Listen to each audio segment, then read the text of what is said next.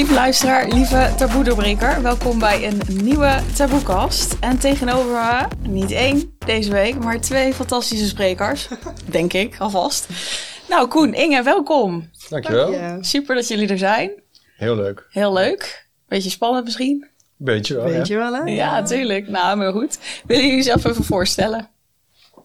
Ja, is goed. Eh, zal ik beginnen? Ja, eens. Ik ben eh, Koen Havik, ben eh 37 jaar. En ehm, ik zit hier omdat we eh, veel met eh, open relaties bezig zijn. We hebben zelf een open relatie en ehm, zijn daar de af- afgelopen zes, zeven jaar actief mee bezig, met veel workshops volgen. En sinds kort eh, zijn wij daar ook mee bezig om dat, onze reis eigenlijk te delen met andere mensen. eh, en andere mensen te laten zien wat er allemaal mee kan op het gebied van intimiteit en relaties. En dat is heel leuk. Eh, verder ben ik vader van een prachtig zoontje. Ja, zoontje Mees en ik ben Inge, 36 jaar. En dus in die operatie met Koen. En eh, wij ehm, helpen ook andere stellen die ehm, dieper willen gaan met elkaar en het leuker willen maken eigenlijk samen. Om, eh, ja, om ze meer aan te zetten, die sparkle weer terug te krijgen die je aan het begin van je relatie voelde. Op verschillende wijzen. Dus eh, middels eh, tantra, maar ook eh, coaching. Dus ja, wij zijn heel excited. Het hele pakket doen Het hele pakket eigenlijk, Ja, ja. fantastisch. Ja. Ja. ik denk dat we luisteren en allemaal denken, nou, daar kunnen we volgens mij, eh, kan 90% die niet in de verliefde fase zitten, jullie heel goed gebruiken. Dus, eh, nou ja, daar gaan we natuurlijk de hele aflevering over hebben. Ik heb eh, eerst nog even wat oppervlakkige vragen mee voordat we de diepte ingaan. Ja. Fijn. Nou, daar gaan we. Dit zijn de moeilijkste vragen hoor, ik zweer het je. kom Wat zou, wat zou je doen als je s'nachts opgesloten zou zitten in de IKEA? Oh. Die is leuk, hè? Ja, ik zou lekker op de bank gaan springen, denk ik. En op de bedden. Ja, En dan erin gaan slapen. ik, eh, gaat het alarm wel af, hè? Ja, je Oh, kan ook eigenlijk helemaal niks in de IKEA, want dan gaan alle alarmen af. Maar goed, ja. Oh ja, nou, ik denk als inderdaad de alarmen niet af zouden gaan. Ik denk dat je slechtere plekken hebt om s'nachts opgesloten te zitten. Ze Ja. hebben de heerlijke bedden, dus ik zou alles lekker gaan uitproberen. En, eh, ja. Nou, En in de ballenbak. In de ballenbak? Oh, ja. Misschien in die bak met al die knuffels. Daar gewoon even helemaal Oh induiken. ja, want dat doet Mees altijd en dat mag dan niet. Een keer uitgevist. Dan had hij in zo'n grote bak waar allemaal leeuwen in lagen. En dan ging hij lekker zo in en was helemaal blij. En toen was ze, nee, je moet eruit. Nee, ja, we hebben regels hier, hè? En Ja. anders gaat iedereen dat doen. Ja, Ja, precies. Oké, nou heerlijk, lekker kind. Oké, hoe ziet jullie ideale zondag eruit? Lekker rustig. Lekker niet zoveel doen. Zondag is onze rustdag. Hebben we nu bes- besloten. We doen geen afspraken. Dus eh, gewoon waar je zin in hebt. Lekker waar ik zin in heb. Eh, een beetje ehm, lang uitslapen. Lekker badderen. En dan eh, uitgebreid ontbijten. En dan misschien een stukje wandelen of zo. Of gewoon lekker dansen in de woonkamer. Ja, heel veel mensen hebben ehm, behoefte aan sociale contacten in het weekend. Dus een vrije tijd bestaat uit sociale eh, activiteiten. En we hebben juist door de week heen in, in werk en in, in, eh, in plekken waar we wonen al zoveel sociale contacten. Dat even juist daar niet mensen zien, dat dat heel fijn is. Precies. Ja. Niet te veel mensen zien op zondag. Nou ja, ik heb hetzelfde hoor. Ik vind dat ook heerlijk. Ja, Maar ik ben echt niet blij mee van eh, elke weekend iets. Ja, ik vind het soms wel leuk. Dat zullen jullie ook wel hebben. Ik bedoel, Jullie zijn nog jong, hè? Mhm. ja, we zijn hartstikke jong hoor, Ja. boomers. Oké, even een grapje vooraf, wat- waarvan iedereen denkt, wat de hek. Oké, de laatste voor jullie. Wat is iets wat je niet durft, maar wel zou willen doen? Mm.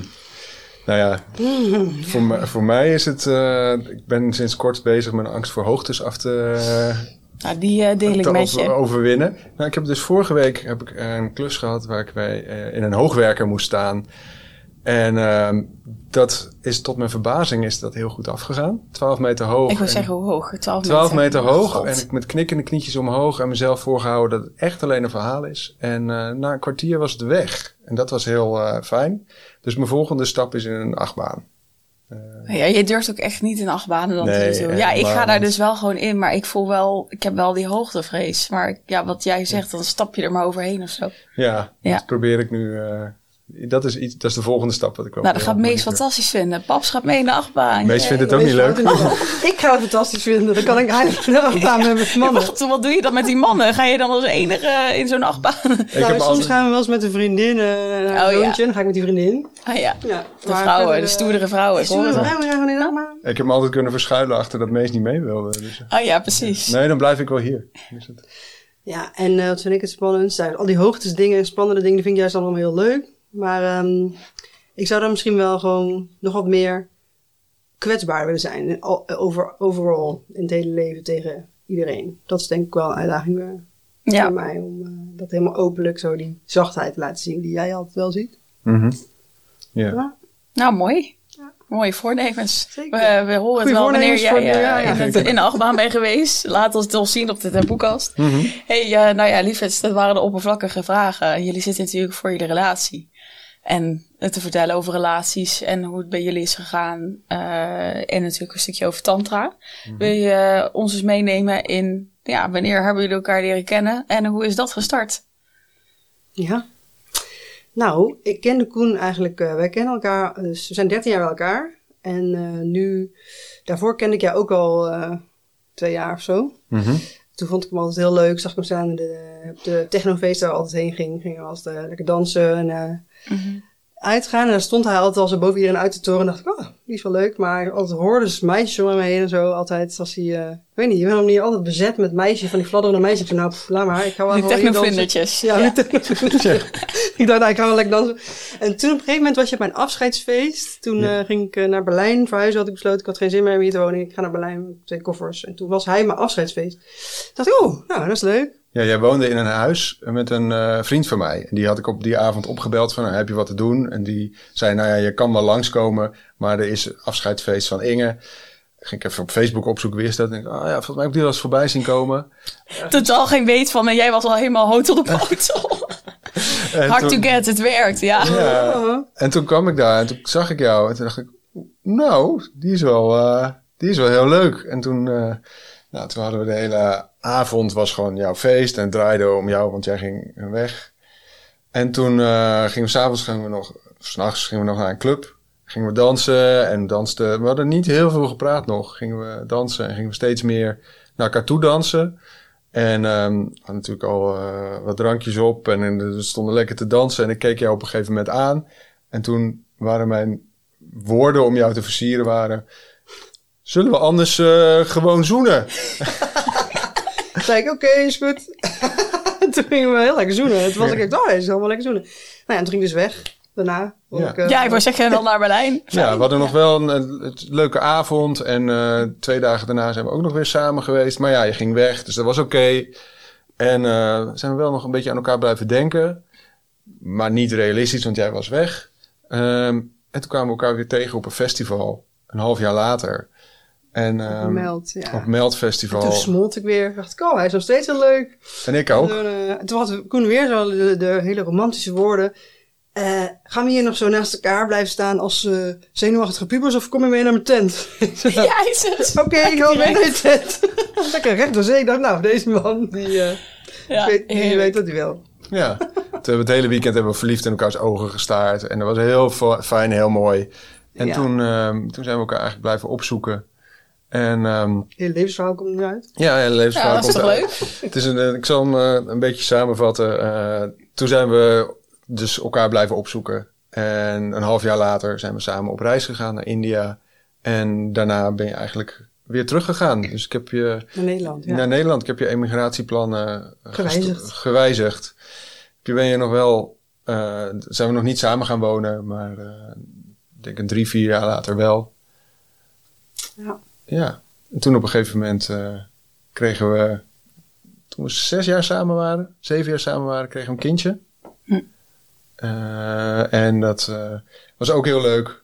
En eh, Daar- ook wel bijzonder, weet je wel, dat je op een gegeven moment samen dan ouders bent. Dus heel iets anders dan weer in je relatie ook. Ja, je krijgt er een hele nieuwe dimensie bij. Ja, Ineens als voor je eigen, je eigen identiteit, maar natuurlijk ook je hele leven. Alles verandert eh, met een kindje in. eh, en gaat samen ook weer een hele diepere laag in, eh, in je Ja. relatie. Dus hadden wij. Ja. echt, eh, ik merk ook wel dat uh, ja, je, je wordt heel anders als je een kind krijgt. En je, je tijd wordt veel schaarser. Dus je bent veel meer bezig van, ja, is wat ik aan het doen ben, is dat echt hetgene wat ik wil? En dat heeft me toen ook wel doen beseffen. Ik had, um, ik had een eigen bedrijf en jij was uh, aan het promoveren. Um, en mij deed het toen beseffen van, oh ja, die tijd, die schaarse tijd die ik heb, ben ik die goed aan het besteden. Mm. En volgens mij was het voor ons allebei toen een punt dat we dachten van, ja, is dit hoe we nu verder willen gaan in ons leven? Uh, Met heel veel werken en een soort van proberen om dingen voor elkaar te krijgen. Eigenlijk, wie eigenlijk. Ja, zo bewijzen van, kijk wat we allemaal kunnen. Ja, ja, eigenlijk een soort van succesvol zijn in de maatschappij. Dat voelde heel erg wat we aan het doen waren. Met alle boxjes die daarbij horen. Met uh, een eigen bedrijf. Met, jij, met, met promoveren. Uh, met een kind, een gezin. Een wooncarrière maken. En dat, ja, we waren het gewoon goed aan het doen. Maar het voelde alsof we, ja, eigenlijk doordat ik besefte van, ja, dit, is dit nou wat ik wil? Alsof toen een, een, een eye-open had van ja, ik weet het niet. Ik weet niet of ik nu, nu 60 uur per week wil blijven werken. En ik weet niet of we dit zo door willen laten gaan. Ja. En toen kwam eigenlijk het punt dat we zeiden: oké, als we nog, als we dit niet willen, dan moeten we iets veranderen. En toen zijn we gaan, uh, gaan reizen. Ja, dat is van, oké, meestal toen anderhalf zo. Ik dacht, oké, okay, voordat hij naar school gaat, dan uh, moeten we eigenlijk nog wel, als we nog willen reizen, moeten we dat nu doen. Want straks zitten we gewoon, uh, weet ik veel, tien jaar uh, in eenzelfde ding. Ik was toen nog heel bang voor, voor de, de sleur en zo. Ik dacht, dat wil ik niet, dan word ik echt ervan weg. Dus toen was dat de motivatie eigenlijk om, en ook om gewoon nog te ontdekken van, oké, okay, wat willen wij nou zelf eigenlijk, weet je wel? Nou, ja. altijd maar gewoon te doen mm. wat van je verwacht werd eigenlijk. Wat ik ook heel leuk vond hoor. Ik bedoel, ik vond het werk op de universiteit super leuk, maar ook wel niet helemaal mijn ding of zo. Ja. En dan na, dat, na het reizen zijn jullie erachter gekomen en zijn jullie dan gaan doen wat je, wat je nu doet? Nou, op reis, toen, um, toen kwamen we eigenlijk weer erachter van, oh ja, dat lijf en wow, werken met je handen. We gingen vrijwillig op allemaal eco-farms en zo. En heel veel mm. buiten zijn en superveel in de buitenlucht werken. En ja, in communities leven. En daar, en toen ontdekte ik weer helemaal van, oh ja, dit is eigenlijk uh, ja, vooral jij had het denk ik, je had helemaal zo'n kantoorleven ook nog. Ik had dat moederschap al een beetje, pas helemaal zo in mijn lijf. Maar je van, oh ja, dat, uh, dat met je lijf werken is echt uh, krachtig, weet je wel. Dat is echt fijn. En jij werd helemaal zo herboren, je werd helemaal zo in je mannelijkheid. En dan zat mm -hmm. zo op dat land te werken. En ik dacht zo, wow, hij is echt, hij is zo, ik zag een andere Koen, weet je wel. Dat was altijd zo lekker aan het, ja, kantoren, zou ik maar zeggen. Ja. Hoe noem je dat? Zo, ja, ja ik had ook een beetje, werk, ja. ik had ook een beetje een kantoorlijf gekregen. Uh, hij was niet dik of zo, maar ja, in geval. Uh...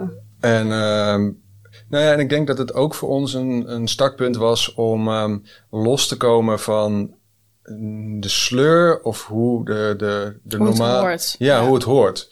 En voor ons was het eigenlijk toen een soort van sprong in. hey, het kan anders. We kunnen anders omgaan met werk. We kunnen anders omgaan met ouderschap. Mm.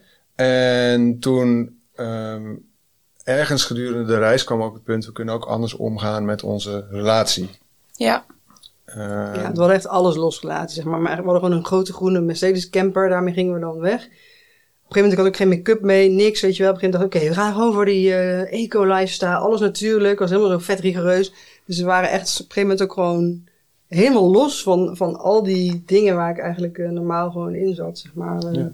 ja. En daardoor was, daar is ontstaan zo van, oh ja, je kan het dus zelf helemaal beslissen hoe je het wil. Zo. Maar dan moest eerst moest echt alles uh, rigoureus. Uh, ja, dat is wel vaker hè? van de ene extreem naar uh, een ander extreem dan een beetje in balans komen. Ja, precies. Hey, en wanneer was dat dan? Of wie is dat gesprek begonnen? Over het. Over, hè, over een relatie. Ja. Hoezo hebben we eigenlijk, hè, want hoe het hoort is gewoon met z'n tweeën. Maar ja, wat, Ja. nou, nou ja, wat de maatschappij doet Ja. hoort. Hè?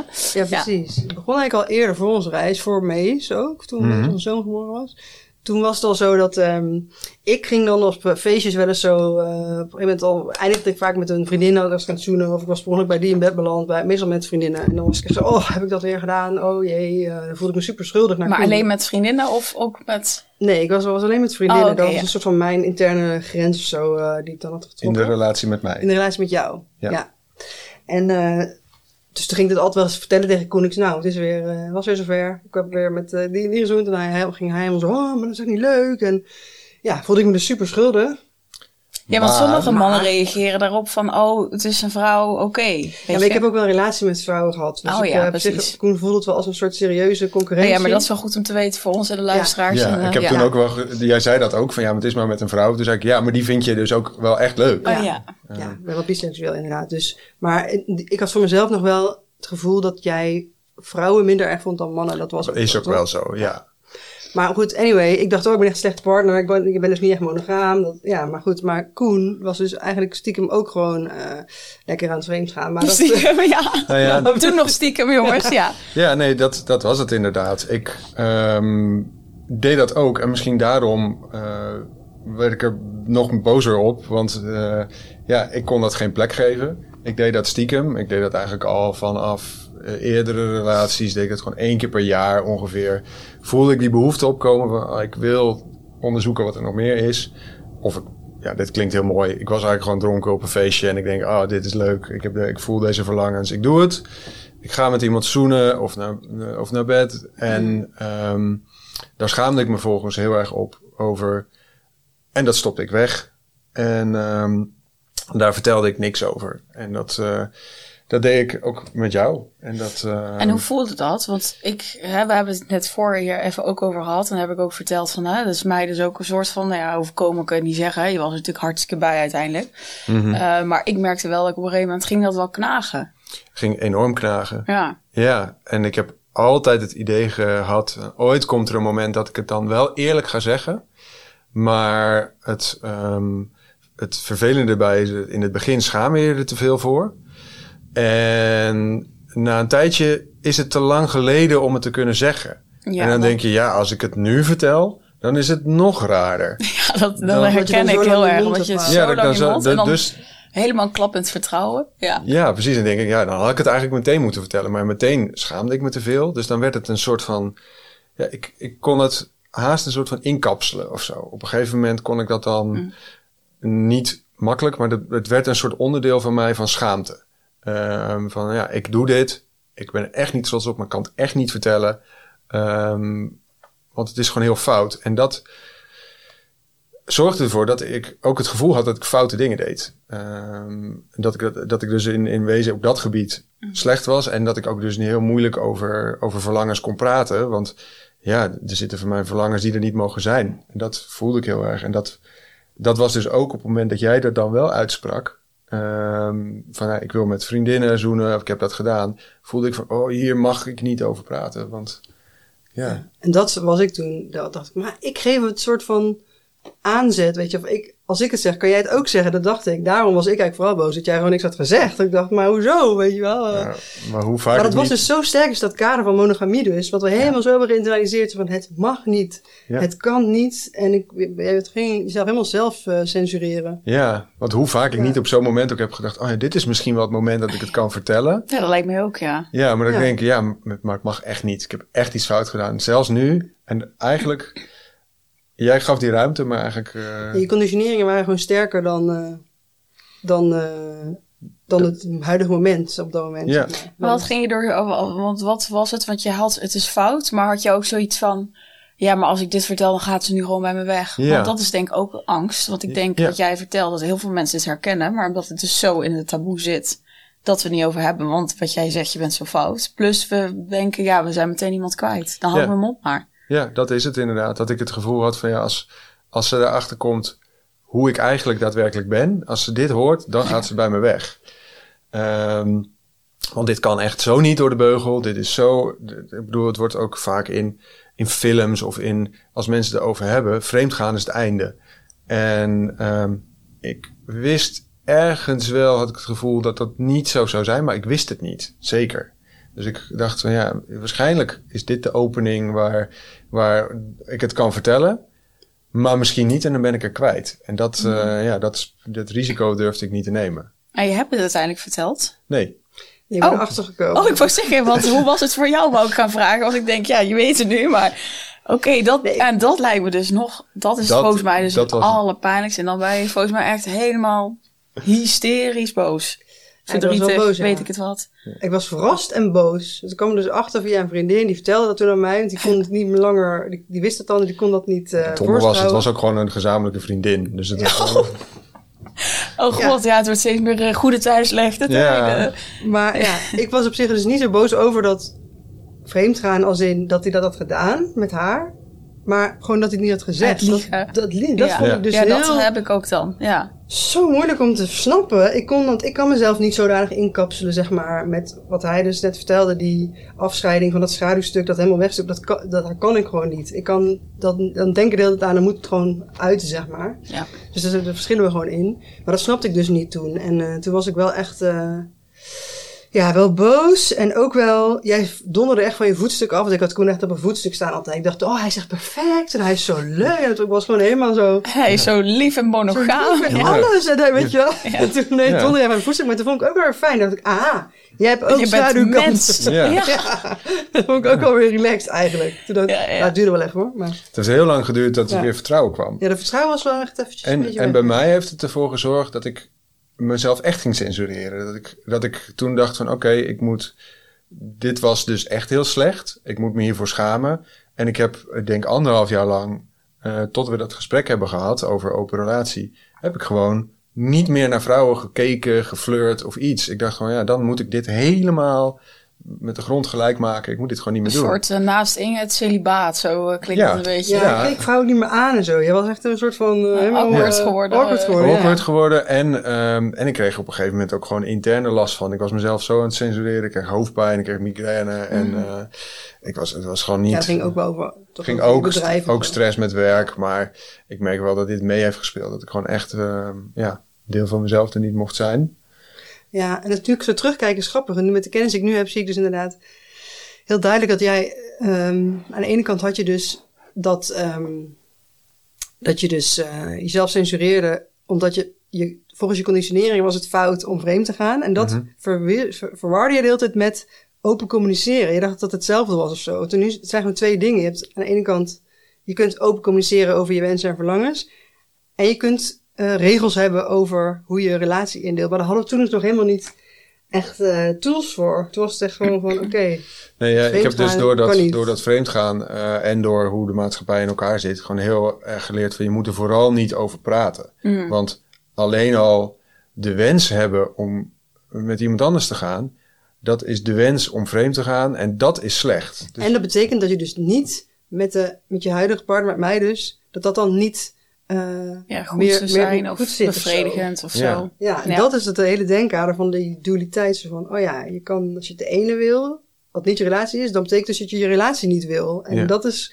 dat ten koste van elkaar Ja, gaat. en dat gingen bij ons allebei gewoon nooit echt in. Weet je wel? Dat, Nee. Maar dat klopt toch helemaal niet? Weet je wel, dat is een rare... Ja, terwijl stelling. we nu veel meer voelen dat ehm, je kan er niks aan doen wat je verlangens zijn. Mm. Ehm, dus als ik verlangens heb om met die of met die te zoenen, ja, dat, dat heb ik. Het tweede is of je er wat mee doet, maar eh, dat die verlangens er zijn en dat je dat.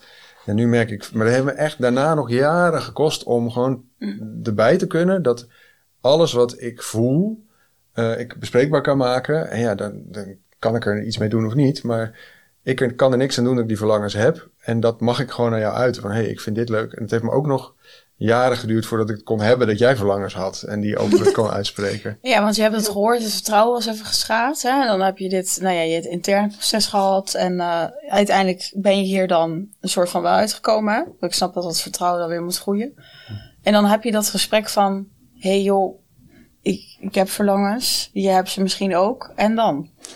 Ja, dat was dus zo toen we op reis waren in Portugal met onze camper. Toen was dat hele hoofdstuk eh, geopend. Zo van, oké, ja, er waren allemaal communities waar helemaal leuke mensen, allemaal leuke mensen waren. En op een gegeven moment had ik ook een beetje crush op iemand. Zo, ah, maar dat is wel een leuke jongen. En eh ging ik daar altijd mee eh, veel pizza's bakken en allemaal dingen doen. En heel zo samen leven. En toen zei ik ook op een gegeven moment van, ja, maar ja, ik wil eigenlijk wel met hem gewoon zoenen of meer, weet je wel. Gewoon kijken hoe dat is. En toen, ik weet niet hoe dat van jou was, maar jij was toen heel relaxed in. Jij zo, Ja. ja, ja, is goed. We Doe maar gingen dan. eigenlijk eerst daar, daar het gesprek openen van ja, we, we hebben die verlangens. En eh, toen voelde ik van ja, ik heb ook al heel lang die verla- verlangens. En niet per se nu, maar ik weet gewoon dat het er zit en ehm, dat we hier iets mee moeten. En ik was wel al heel blij dat jij dat aan, eh, van ja, we moeten hier iets mee. Want als we dit, hoe we het eerst deden, om dat stiekem te doen, dat werkt gewoon niet. En uh, het gaat ook niet gebeuren dat we dat in de komende twintig jaar dat we samen zijn of nog langer niet meer gaan hebben. Dus toen hebben we dat. En dat, uh, het was natuurlijk een hele fijne plek ook op reis en dat we alles al losgooiden. Dus er was ineens ruimte om dat te bespreken. En dit was een goed begin om dat te doen. Dus dat voelde inderdaad wel van oké, laten we het dan gewoon maar doen. En dan... Maar het was ook weer heel gekaderd, want we zouden na twee dagen daarna zo weggaan uit de community. Dus het was zo van oké, dan zie je hem toch niet meer of zo, dacht jij geloof ik? Ja, dacht ik van nou, dan kunnen we hiermee proberen. Ja, ja want jij was, was echt zo, ik zo wow, het was helemaal zo wow. Ik kon dus met die, met die jongen een leuke nacht hebben. En toen kwam ik weer terug bij Koen en die was helemaal zo relaxed. En toen, volgende dag gingen die twee, dus die jongen en Koen elkaar helemaal zo'n broederlijke knuffel geven. En ik dacht zo, wat? Was helemaal zo flabbergasted van, wat is dit ineens? Hoe relaxed is dit? Maar ja, we gingen dus ook weg. Ja. En toen daarna begon het dus nog wel weer... Toen begon heel die reis en dramatisch is het ook wel geweest hoor. Over waar liggen je grenzen en wat kan wel zonder dat het te veel pijn doet en wat niet, weet je wel. Want toen wilde ik nog een keer die jongen gaan zien. Want ik was toch een soort van verliefd geworden toen. Ik was toen nog geen... We hadden nog maar één tantra-workshop zo gedaan. Dus we hadden helemaal niet echt theorie en tools om dingen te duiden. Zoals, ja, je had gewoon verliefdheid, was verliefdheid. En nu hebben wij wel meer dingen geleerd waardoor we weten, oké, verliefdheid is eigenlijk niet meer dan een romantische droom die je hebt bij iemand. En uh, dat kan, dat is eigenlijk gewoon, zie je een deel van jezelf wat je nog niet in jezelf hebt omarmd. Maar dat zie je dan in de ander helemaal, wow, wow. En dan vind je die ander helemaal geweldig en dan ben je helemaal infatuated. En dat zag ik bij hem ook, want hij was een soort van vrijbuiter met zijn gitaar, reisde hij door Europa. En ik zat, was inmiddels best wel, we zaten al iets van drie kwart jaar in een camper met z'n drieën. Ik werd op een gegeven moment helemaal uh, best wel gek van de niet eigen ruimte hebben. Dus ik was helemaal zo, oh, ik wil vrijheid, ik wil vrijheid. Dus dat projecteerde ik dat helemaal op hem. Nou ja, dat had ik toen allemaal niet door, maar dat zie ik dan achteraf weer wel. Mm -hmm. um, gaat het helemaal het verhaal? Ja. Over de, nou ja, wel, hoe het inderdaad, inderdaad dan was en de, met de regels. Ja. Want ik ben Ja. ook wel benieuwd, want jij gaf hem dan een knuffel. Maar is dat ook echt wat je voelde? Want het lijkt me ook wel, bij jullie alle twee, daar ben ik wel benieuwd naar. Want eh, dat hebben mensen natuurlijk ook.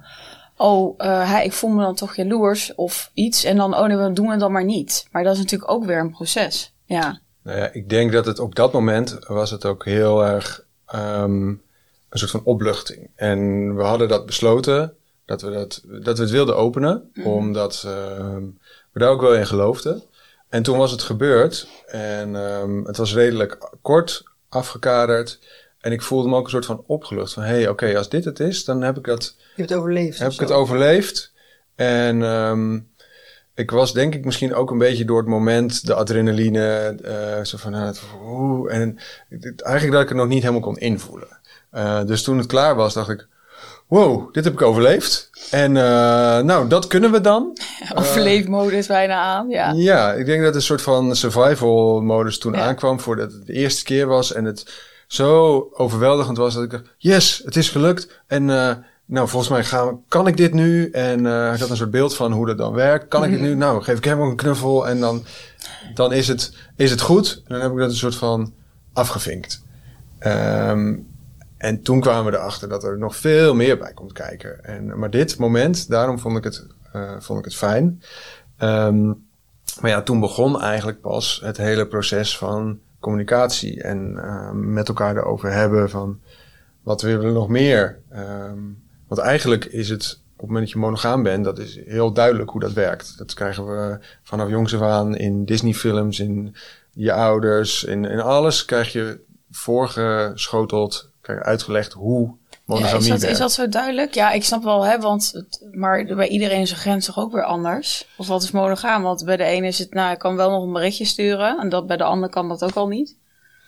Dus Ja. daar zijn wel weer ook, denk ik, heel veel regels over. Ja, daar heb je. Niet alle monogame relaties zijn zeker de, dezelfde, dezelfde format. Je hebt natuurlijk inderdaad... Maar het eh, is natuurlijk wel gewoon, joh, jij bent mijn partner. En uh, geen doen en geen seks. Nou ja, niet flirten, dat, dat soort dingen misschien. Ja, ik weet het niet. Flirten zou ook wel weer kunnen misschien. Ja. Ja, ja, je hebt wel gelijk dat daar ook weer gradaties in zijn. En hoe, Ja. um, hoeveel je, uh, hoe streng dat is. onze definitie van monogamie was dat we niet uh, fysiek met anderen gingen zijn. Als in Ja. wel fysiek, wel knuffelen. Maar ja, wat we hebben er nooit echt zo bewust over nagedacht hoe lang die knuffel dan mag zijn. En eh, Nee. of je dan wel mag flirten of niet. Wij flirten echt altijd heel veel. Ja. Ja, nou ja, dat ken ik. Nou ja. Maar dat is ook een beetje, soms zit het ook zo in je natuur dat je het al bij, dat het een beetje natuurlijk gaat en je flirt alweer, weet je wel. Ja. precies. Misschien is het zelfs zo dat heel veel eh, mensen die monogaam zijn, en ik kan dit trouwens niet voor iedereen spreken, in ieder geval bij ons was het zo, je praat er gewoon niet zoveel over. Het is een soort van, Default mode. ja, het is, het is een soort van duidelijk wat wel en niet mag, maar juist omdat dat niet zo is, krijg je dingen als vreemdgaan en En eh, romantic dreaming. romantic dreaming. Ja, dat is dat je inderdaad het gevoel hebt dat iemand anders je gelukkig gaat maken buiten de relatie, of dat hij iets heeft wat jou, eh, wat je mist in je relatie en daar dan helemaal in opgaat van, oh, zou het maar, hoe zou het zijn als ik met die was? Ehm, Dan ga je fantaseren en dat gebeurt dus allemaal in je hoofd. Dat mag Ja. allemaal niet uitgesproken worden. En dan krijg je al die soort fantasieën. Ja, ik moet die- meteen aan een aantal mensen denken die dit hebben meegemaakt. Ja, ik dus zelf niet, want ik ben meteen hoop ik even de fout in gegaan. ja. Maar ik ken wel mensen inderdaad die daar ook echt wel eh, problemen mee eh, hebben gehad. Omdat je in je hoofd gaat en je kan het niet delen. Ja. En ook niet met je partner. Nee, en als het in je hoofd blijft, wordt het alleen maar groter. En dat is het probleem ook vaak. Dat, eh, want dat was eigenlijk ook toen jij met de jongen die avond was geweest en we gingen verder. Toen had ik daarna gezegd van, nou ja, eigenlijk wil ik niet dat er nog een keer... Jij, jij gaf aan dat je hem wel leuk vond. Toen gaf ik daarna aan van, nee, ik wil, laten we het hierbij laten.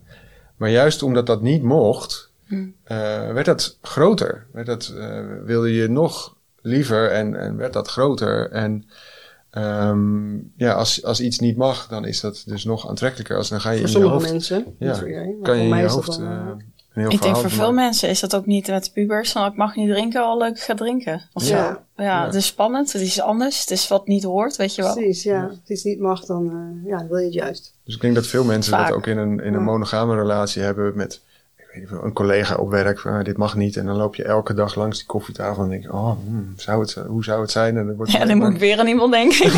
nou ja, herkenbaar al, hè? Ja. ik werk natuurlijk niet meer eh, eh, nou ja, op eh, de school, maar eh, hè, als jullie luisteren, we weten allemaal hoe het gaat.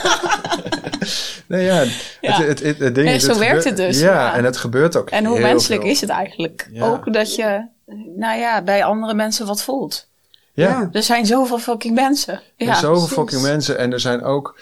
Kijk, het is in mijn opinie ook gek om te denken dat je op een gegeven moment besluit om met één persoon verder te gaan in je leven. En dat je dan nooit meer iemand anders aantrekkelijk vindt. Ik heb ook niet één vriend. Eh, je hebt ook, je, je hebt Nee, ook niet. meerdere vrienden Ja. om dat je gewoon verschillende geluiden wil en smaken. En sommige mensen zie je heel veel en sommige mensen heel weinig. ja zeker Maar waar. iemand kan niet. Het wisselt ook de hele tijd. Ja, Dus je kan, ja, het is heel, weet niet, Ja. een beetje westers idee om te geloven dat dus één partner je helemaal gaat eh, geven wat je wil of zo eh, in, in het leven. Terwijl je hebt het sowieso gewoon zelf te doen. Maar je kan natuurlijk samen, sta je sterker. Maar dan nog zijn er nog zoveel delen, als ik over mezelf spreek, die bijvoorbeeld Koen niet eh, in mij triggerden. En die ik wel getriggerd wilde hebben, die ik wel wilde ontdekken, zeg maar. En En kun inmiddels... je eens een voorbeeld noemen? Nou, bijvoorbeeld, dan, gingen, dan gaan we sprongen vooruit in de tijd, zeg maar. Toen waren we echt al wel veel met tantra bezig, hadden we veel workshops gedaan en eh, veel tools om daarmee eh, te, te, ja, gewoon te experimenteren. Bijvoorbeeld dat ik het, eh, ik ben best wel control freak, weet je wel. Ik wil graag dingen regelen en het gewoon organiseren en on top of it zijn. Maar daardoor, dat is ook zo in de slaapkamer, zeg maar, vaak. Ging, ik ging meestal een soort van dingen bedenken of regelen of eh, hem bespringen. Of, zeg dat was onze natuurlijke flow in het begin. En, ehm, maar ik kon daardoor ook nooit echt helemaal ontspannen of zo. Vroeger viel ik altijd van die hele stoere, beetje ehm, macho, ja, mannen. ja, die dan mij een soort van gingen bespringen. En dat ja. ik helemaal niks meer kon dat was dan zo overmeesterd worden, zeg maar. Dat vond ik dan fijn. Maar eigenlijk kon ik met hen nooit een relatie hebben, want dat werkte niet. Toen ging ik wild vechten. Dus dat werkte voor geen meter. Taboe gesproken, ja. Dus dat dacht ik, oké, is niet mijn niet relationship material, maar seksueel gezien vond ik dat wel fijn. Weet je, omdat ik dan helemaal kon ontspannen. Ja. En die dynamiek hadden wij in het begin nog niet van onze relatie. Dus dan had ik daar fantasie over. Zo, oh, ik wil een man die, eh, die mij wel helemaal aan kan. En die mij helemaal, eh, zeg maar... Zo agressief van, neer, neergooit, Ja, de weet muurpint, ik het wel, ja. ja, dat soort dingen kreeg ik dan allemaal daar.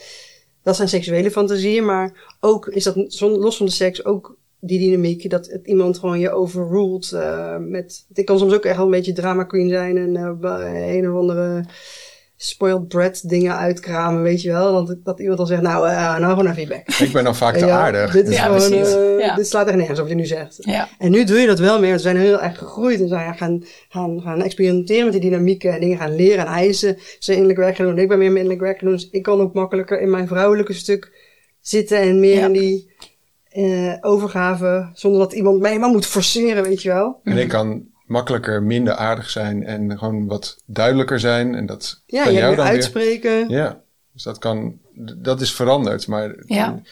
dus je, je wensen veranderen ook wat je, wat je er omheen nodig hebt. Maar Ja. iemand kan niet alles zijn altijd. Eh, al was het maar voor het simpele feit dat iemand met wie je langer een relatie hebt, niet een nieuw onbekend iemand kan zijn. En daar heb je soms ook behoefte aan. Eh, gewoon iemand die je niet kent, even dat gevoel weer van een Ja. nieuw iemand. Eh, dus dat, ja, er zijn een heleboel dingen die, die- waar je persoonlijk kan groeien door iemand die tegenover je is. Ja, wat een partner niet altijd kan zijn voor je. Ja, ik denk dat wij gewoon allebei ook persoonlijk heel veel behoefte hebben aan persoonlijke groei altijd. Dat we heel snel willen groeien en dat we heel leuk vinden, ook als hobby bijna. Dus dan is eigenlijk gebruiken we ook onze open relatie daarvoor. Want je gaat gewoon echt dingen tegenkomen. Dus als je met andere mensen interacteert, dan ga je gewoon gespiegeld worden in stukken waar je normaal niet in gespiegeld wordt. Dus dan groei je daar uiteindelijk weer van. Niet Dat we nou, dit is niet de reden waarom we dit doen, maar ik, nu ik me zo over praat, realiseer ik me dat dat wel daaraan bijdraagt. Dat als je minder behoefte hebt aan nieuwe impulsen en aan nieuwe buiten je comfortzone dingen doen, dan, dan zul je ook minder behoefte hebben aan een open relatie. Want dan vind je het wel gewoon fijn dat alles hetzelfde blijft en dat je gewoon ja, niet te veel getriggerd wordt daarin. Dus ik denk dat het ook echt niet, zeker niet voor iedereen eh, is, weet je wel. Dat je moet daar wel gewoon Mm. behoefte aan hebben. En, eh, Ja. Ja. En eh, voor jullie, hè, want eh, ik vroeg even, hè, wat, wat, wat is dan zo'n eigenschap? Maar ehm, jullie zeiden daarvoor van, hè, dan kan je dan die open relatie, ga je gesprekken hebben. Wat zijn dan uiteindelijk hè, regels of kunnen je eens meenemen van ja, wat jullie dan samen hebben opgesteld of misschien door de tijd heen? Want ik, kan, ik heb Koens ervaring dan voor het eerst gehoord, maar de jouwe nog niet. Dat, dat je wist van Koen gaat nu iets doen zonder dat het vreemdgaan was. ja, Dan ben ik ik me daarbij voelde. naar. Ja, want het lijkt me zo'n eerste keer lijkt me toch wel, ja. Ja, hoe ging de eerste keer was, eh het was ook nog op die reis inderdaad. Mm. Toen ging Koen naar een tantra retreat. Daar, daar was daar toevallig. Toen zei ik, nou, ga jij maar naar de tantra retreat? Want dan, eh, dacht, dan, dan kan jij ook dingen ervaren, weet je wel. Want ik wil gewoon dat hij het ook ging ervaren. Zo van, Maar was dat dan bijna een beetje schuld van, oh, ik heb dit nou wel gedaan of zo, of wat? misschien zat er een beetje schuldgevoel bij. Zo van, eh, maar, Maar hij ook- heeft dit dan voor mij gedaan, ik doe het nu ook voor jou. Zo klinkt het dan ook een beetje. Ja, dat zit, is ook zeker iets wat, wat onderdeel is eh, in onze hele dynamiek van, nou, dat is ook altijd, zoals van als we dan zeggen, nou, als jij met die gaat daten, dan ga ik met die Oh, daten. ja, wel precies. zo. Van, eh, Nou, als je er maar om kan lachen dan. Ja, nee, eh, pure Inmiddels wraak. kunnen we daarom Ja. lachen, maar dat is natuurlijk echt, we hebben echt superveel dingen doorgemaakt met z'n tweeën. Ja, die eerste keer toen op reis, toen was jij op dat Tantra Festival, toen was jij ook een meisje maand, dat was ongeveer een maand nadat jij toen eh, met die Nou ja. jongen had gedate. Ja. Toen kwam jij dus terug met, oh, ik had ook een heel mooie eh, eh, interactie met een, met een meisje. Daar ben ik ook twee dagen helemaal bij geweest en samen geslapen en zo. En toen was ik ook wel echt zo, dacht ik, oké, eh, oké, maar jij gaat gelijk dan twee dagen helemaal bij haar, weet je wat? Ook, soms zitten we ook echt in een soort, soort competitietje, weet je wel. Oké, maar jij hebt nu de grens weer verder getrekt naar, getrokken naar twee dagen. En, eh, en ik voelde me toen wel echt, ik was natuurlijk dus toen alleen met Mees eh, in die community, toen was jij weg. En toen voelde ik me ook wel echt best wel kut de hele week, ja. Ja. Ik was echt gewoon eh, helemaal zo, niet eh, echt ontspannen, nee. Ik kreeg dan ook wel, ik had zelfs ook wel angst dat jij misschien wegging Ja. toen. Ja, er kwam echt die diepste verlatingsangsten komen gewoon naar boven, die we allemaal kennen. Tenminste, ja, volgens mij de meeste van ons hebben wel iets van een verlatingsangst of een bindingsangst Ja, dingetje. ik denk dat dat ook een van de redenen is waarom mensen het niet zo aandurven. Omdat die gewoon super pijnlijk is. Ja. Ja, het dat is triggert zoveel in je systeem natuurlijk. Ja. Ja, Ja. het triggert echt veel in het systeem, ja. Maar, ja, toen kwam En je toen dus- kwam je Maar dus dat- thuis. Maar dat is meteen ook wel hetgene waarom ik het belangrijk vind om het wel te doen. Want ehm, natuurlijk is het heel fijn om, om met andere mensen te relateren of seks te hebben. Maar juist eigenlijk eh, misschien nog wel het belangrijkste vind ik, omdat die, die basis eh, triggers die je hebt van verlatingsangst of niet goed genoeg zijn. die worden hier heel, door, heel duidelijk door zichtbaar. En zo ben ik echt niet begonnen hoor. Want ik vond het echt niet leuk in het begin. Van, oh, wat ben ik nu heerlijk mijn, eh, mijn kindstukken aan het helen. Maar uiteindelijk merk ik wel dat dat gebeurt. En dat je door dit vaker aan te gaan meer, ja, minder die verlatingsangst hebt. Ook in, in, eh, in de rest van de tijd. Ja, het legt gewoon heel erg bloot waar, je zelf nog, waar ik zelf nog werk te doen had. Ik voelde gewoon zo die, oh, dat gat, gat hier zo. Zo, zo voelt aan mijn lichaam. Zo'n gat hier, waar een soort van, ja, geen vulling in zit. Wat dan eigenlijk Koen dus, zeg maar, mijn vaste relatie, mijn rotsende branding, dat dat dan altijd opvulde. En als dat er dan niet is, dat gevoel, dan voelt dat dus leeg. En toen op een gegeven moment was er ook een punt dat ik voelde, oké, maar dit is dus mijn leegheid. Dit is mijn leegheid en, en ik kan het opvullen, weet je wel. Maar ik, ik wil dat zelf doen. Ik wil daar zelf van binnenuit dat opvullen. En toen begon dus dat eh, hele ja, helingspad van, eh, nou ja, oké, wat is dan van het kinderlijk kindwerk en zo. En toen ben ik ook echt in het kindwerk gaan doen om gewoon mijn eigen proces daaraan aan te gaan. En dat is denk ik wat veel stellen dus, en wat wij dus eerst ook niet deden. Wij bleven maar zo symbiotisch, waardoor je die leegtes in elkaar opvult. Wat heel mooi is natuurlijk, maar uiteindelijk ben je al heel als mens. En je, ik geloof niet dat je twee halve, dat heb je zo'n verhaal toch, zo'n zin van een scheppingsverhaal of dingen met zo, je hebt een, een half mens, een half mens, als dan samenkomt, dan ben je pas heel en zo. Maar ik geloof, je bent al heel, je wordt gewoon geboren als een heel mens. Je bent gewoon een, een heel, en unity, zeg maar. En eh, het voelt heel sterk voor mij en heel krachtig om dat zelf te helen zonder hem echt nodig te hebben daarin. Ja, het is inderdaad wel heel krachtig. En ik denk dat mensen, weet je wel, want als ik denk van, nou ja, als ik kijk naar relaties, denk ik dat het heel vaak opvalling is. Mhm. Een stuk in ons. Ja, Ja. opvulling en een, dus een bepaalde eh, afdekking. Dat je naar een bepaald deel van jezelf niet hoeft te kijken. Een bepaald schaduwstuk kun je dan, dekte hij af. Bijvoorbeeld, eh, ja, wat hoe zat het bij ons? Ik dacht altijd van, oh, ik kan niet plannen en ik kan niet eh, al die regeldingen doen. Dat deed Koenen altijd. Dus dan eh, hoef ik het ook niet te leren, weet je wel. Zo'n klein voorbeeldje. Van, dan eh, doet hij het gewoon. Maar ja, stel dat hij niet meer is, dan kan ik dus niet voor mezelf zorgen of wat. Ja. Zeg maar, En ik vond bijvoorbeeld nieuwe dingen doen best wel spannend. En jij nam dan vaak het voortouw erin. Nou, ik nou, dat, dat is lekker. Dan, dan zorgde jij daarvoor en dan hoefde ik dat niet zelf aan te gaan. Maar ja, uiteindelijk is het heel fijn als ik dat ook zelf kan leren. Dus dat, ja, je houdt elkaar, je kan elkaar ook klein houden daarin. Dus het, eh, Ja, maar het is wel een heel erg balans geweest. Want soms zijn we ook wel, we zijn er echt heel diep ingedoken in het begin. En toen zijn we echt, daardoor zijn we ook teruggekomen van die reis. Want we wilden echt gewoon therapie en, en workshops gaan doen. Want we konden het zeg maar niet Hm. met z'n tweetjes, weet je wel. Dat is, eh, was gewoon heel, wat je zegt, grote pijn wordt aangeraakt. Dus toen zijn we echt heel veel workshops gaan volgen. Tantra workshops en ehm, therapie, verschillende vormen van therapie, los van elkaar zeg maar. Had ik al best wel veel therapie had ik al gedaan. Maar toen, ja, was het nog, nog laagjes dieper. Want dat is misschien ook wel de, de les voor als mensen luisteren en denken: ik wil dit ook of niet. Zoals wij het hebben gedaan, Ja. zou ik niet per se aanraden om met, met z'n drieën, dus met ons zoontje erbij, in een bus te zitten en dan gewoon maar random wat gaan doen en kijken hoe het loopt. Ja. Ja, het was Dat- inderdaad heel erg nodig. En ik denk bij ons ook wel om het een beetje soort van te, te ja. breken wel. Ja, en wat het, is, wat het ook was, is dat er de, we hadden niks anders voorhanden. Dus dit is wat we, wat we bedachten. En dat is, dat is dan vaak het probleem. Dat gaf ik eerder aan van ja, monogamie is duidelijk. Eh, daarna is het niet zo duidelijk. Dus dan hoe begin je in godesnaam? Nou ja, we zijn er gewoon maar in gaan springen. Ja, we allemaal dingen uitgeprobeerd. Dus alle tactieken die je kan doen, hebben we volgens mij uitgeprobeerd. En heel veel werkte niet voor Ja. ons. Zoals? Ja, zoals ehm, nou, polyamorie bijvoorbeeld. Eh, Dus om echt een andere romantische relatie naast je, naast onze relatie, er, er, erop na te houden. Zeg maar, dat hebben we ook geprobeerd. En dat was dan een vrouw. dat is eigenlijk ontstaan. Ja, Ja. we hebben een, een, ehm, een throuple zijn we geweest, eh, anderhalf jaar. Met een hele fijne, lieve vrouw zijn we ja, anderhalf jaar denk ik in een Ja. driehoeksverhouding geweest. En dat helemaal daarin gedoken van Mhm. oké, hoe werkt dat dan? Weet je, zij, eh, zij was echt, het was echt een relatie. Ze Ja. was ook gewoon bij ons thuis. En Mees was ook gewoon met haar. En eh, En dat was ook Ja. heel fijn, eh, zolang het duurde. Dat Mm. was dus, het is, het is een heel mooi onderdeel geweest van het onderzoek. ik heb nog nooit zoveel liefde ervaren als toen, zeg maar. Toen was er echt gewoon, het was echt een soort van extra liefdesbassin zo aangeboord. Wat er. Maar daardoor ook weer een extra pijnbassin, zeg maar, wat er ook nog zat, is er ook weer aangeraakt. Eh, Toen kwam ik echt pas bij die allerdiepste leegte, zeg maar, waar ik net over praatte. Die was Mhm. daarna voelde ik dat.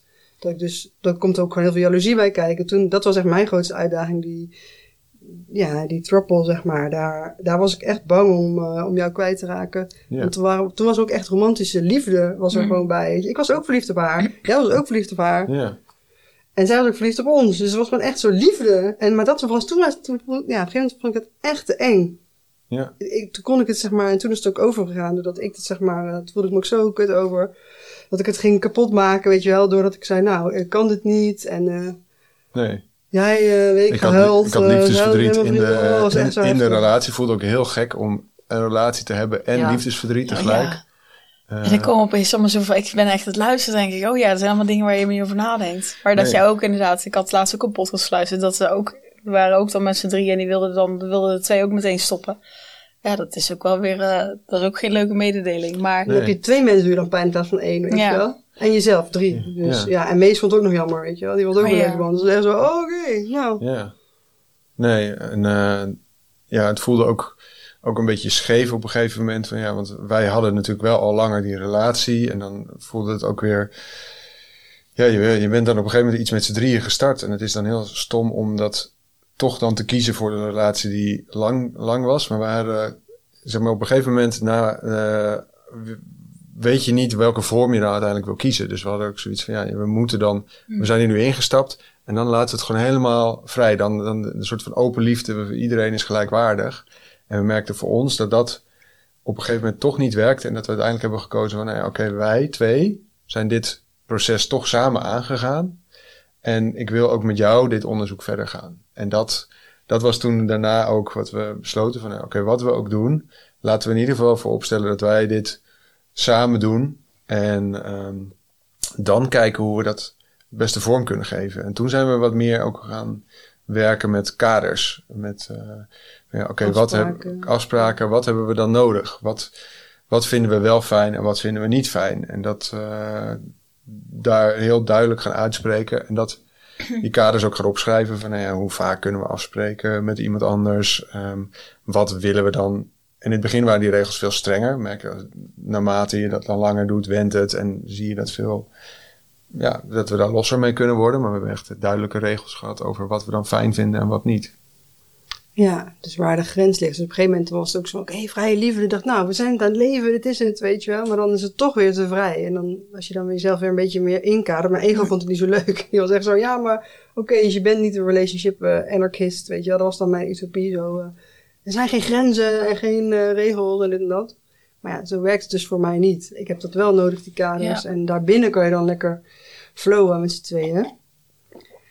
En dat, wat nu eigenlijk de regel is, dus, wat, dat, ik ehm, noem- noemde het net al kort, van dat, dat romantische dromen en dat verliefdheid, dat is dus de grens bij ons. Dat als je echt merkt dat je verliefd wordt, dat kan natuurlijk gebeuren, weet je wel, want ja, dat zit gewoon in ons systeem, zo, dat gebeurt er, dat zo voelt dat, als vriend, als ehm, vlinders en kriebels bij iemand nieuws. Maar als dat gebeurt bij iemand, dan hebben we nu de afspraak, zo, oké, dan gaan we dus dat niet voeden en niet eh, daar extra berichtjes naar sturen. En dan ga je gewoon even bewust afstand nemen tot er even is gezakt. En op een gegeven moment, dat zakt ook gewoon. Dat is gewoon een soort van chemische reactie eigenlijk in je lichaam. Zo is het, die hormonen gaan af en zo, new relationship energy. Oeh. Oh, het is een projectie van mezelf op die ander. Oh ja, dat vind ik heel mooi in die ander. Misschien kan ik het mezelf ook integreren. Ja, dan haal je die, die, die verliefdheid natuurlijk wat eraf. Haal je ja. het af, dan ga je het heel een beetje rationaliseren. En Ja. daar zijn we heel goed in allebei. Lekker. Ja, precies. Dus Hoppa, dat lekker dat goed over. het, het grappige is dat ik dat wel heb geleerd in, de, in het laatste jaar. Dat je verliefdheid ook een, een keuze is. En dat klinkt misschien heel zakelijk of heel hard. Maar je wordt ver- verliefd. Ik heb, we we kunnen in een date ook verliefd worden. Maar het is vervolgens wat je ermee doet. En je kan inderdaad dat gaan voeden. Door daarna te denken, oh, ik wil meer afspreken. Ik wil meer berichtjes sturen. Ik wil dat helemaal bij iemand anders leggen. Maar als je gewoon bij jezelf gaat invoelen van, hé, hey, wat voel ik nu? En we kunnen het er zelfs met elkaar over hebben. Hé, hey, dit, oh, ik voelde, eh, voelde heel leuk. En dan, Ja, dan kan je dat, ehm, je kan daarin meegaan of niet. En gek genoeg vaak doordat als iets niet mag, dan ga je daar in je hoofd zitten en dan wordt dat groter. Terwijl als je gewoon zegt, nou, ik mag gewoon dit gevoel even voelen. Oh, wat fijn. Dan word je niet zo meegesleurd in die verliefdheid. Maar is eens, die, eh, Ja, is ik die verliefdheid inderdaad ook wat jij eh, zei, hè? Want eh, dat heb ik dus ook meegemaakt. En dan word je helemaal hoofd op de boter. Maar dat zat ook wel erin, omdat het dan niet mag. En dat je helemaal iemand juist, weet je wel, omdat het dus niet mag, ga je er helemaal over fantaseren. Ja. En denken, oh mijn god, wat is diegene toch fantastisch, dit, dat. En dan zie je je eigen partner eigenlijk ook niet meer. Want ja, die stukken zijn waarschijnlijk al veel meer geïntegreerd in je. Mhm. Ja, Precies, je kan gewoon, dat heet, heeft ook een naam, New Relationship Energy. Ja, wat jij net zei, Ja, het wordt toch helemaal zo, dat is gewoon wat er gebeurt bij, vooral bij mensen die houden van nieuwe dingen, zoals ik. Ja, ik ook. Ja, ik helemaal lekker het helemaal. Dus, Ja. Oh ja, nou, je ik moet zit, daar ik zit eh, vol eh, interesse te luisteren. Denk ik, nou wat heerlijk. Ja, maar ja, goed, ik kom al bij jullie, dus... eh, Ja, ja, en als je dan, ja, als je dat minder hebt, dat, dat aangaan van nieuwe dingen, dan is het ook minder een topic, denk ik. Maar, ja.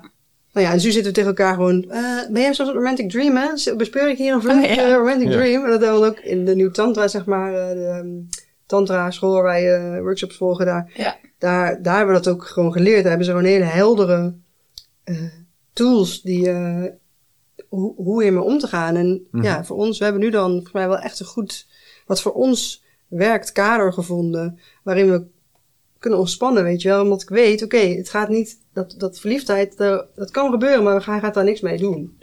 Ja, en dat is natuurlijk wel weer, want hè, dan speel ik meeluisteren, dus daar moet je elkaar wel weer natuurlijk helemaal in vertrouwen. Ja, Ja, en dan, Ja. daar blijft het volgens mij altijd toch nog een- misschien een beetje spannend of zo.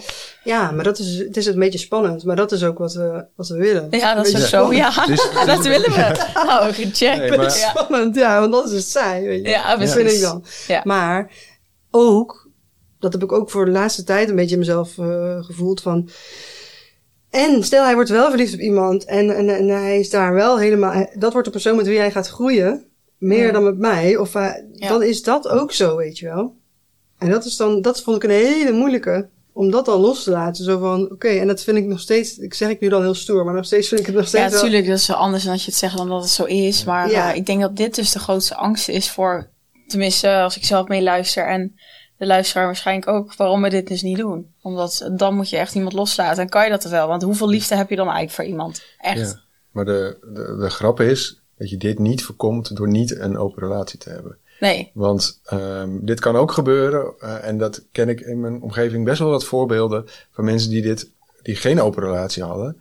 En waarbij iemand ook is vreemd gegaan en die dit ook bij iemand anders heeft gedaan. Mhm. Dus ik denk niet dat je het voorkomt door het.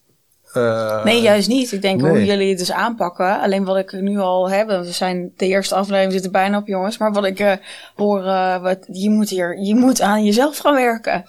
Ja. En wie de F wil dat eigenlijk? Dus dan is die veiligheid, controle, snap je? Dat is de makkelijke keuze.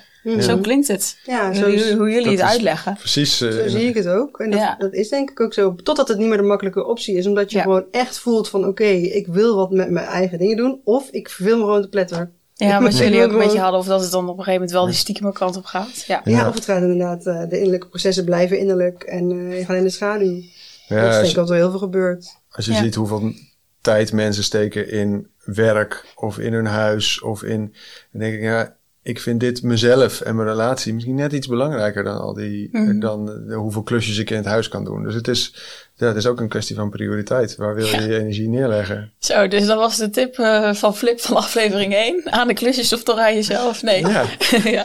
Hey, dank jullie wel voor de eerste aflevering. En wij spreken jullie eh, volgende week. En dan gaan we hier lekker op door. Oeh.